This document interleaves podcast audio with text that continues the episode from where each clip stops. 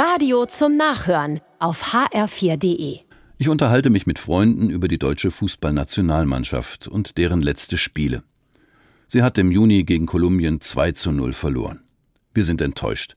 Wir versuchen die schlechte Leistung zu begründen. Das Wetter, die anstrengende Saison, der Spielplan, die Motivation.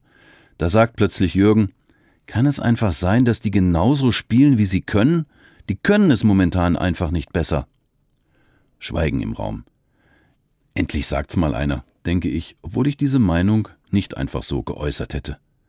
Doch manchmal muss etwas gesagt werden, was sich sonst keiner traut auszusprechen. In der englischen und russischen Sprache gibt es für solche Situationen die Redewendung Da ist ein Elefant im Zimmer. Das bedeutet, etwas ist eigentlich jedem klar, man kann die Wahrheit nicht übersehen, so wenig wie man einen Elefanten in einem Zimmer übersehen kann, aber keiner traut sich das zu sagen, aus Angst, man könnte jemanden verletzen. Beim Fußball ist das ja ungefährlich. Schwieriger wird es, wenn große Wahrheiten ausgesprochen werden müssen, etwa eine Kritik oder schlimmer eine Trennungsabsicht. Wenn man Mutter sagen muss, dass ein Altenheim jetzt doch wirklich die bessere Lösung für den Alltag wäre.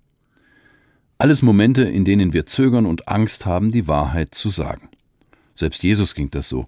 Er drängte die Menschen dazu, große Wahrheiten selbst auszusprechen und dann zu sagen, du sagst es. Damit brachte er es für alle auf den Punkt. Wenn etwas Schwieriges gesagt ist, wird es einfacher. Das Problem wird ansprechbar und damit oft genug lösbar und heilbar. Mit diesem Verhalten hilft er mir auch heute noch, besonders dann, wenn es um mehr geht als die Leistung unserer Nationalmannschaft.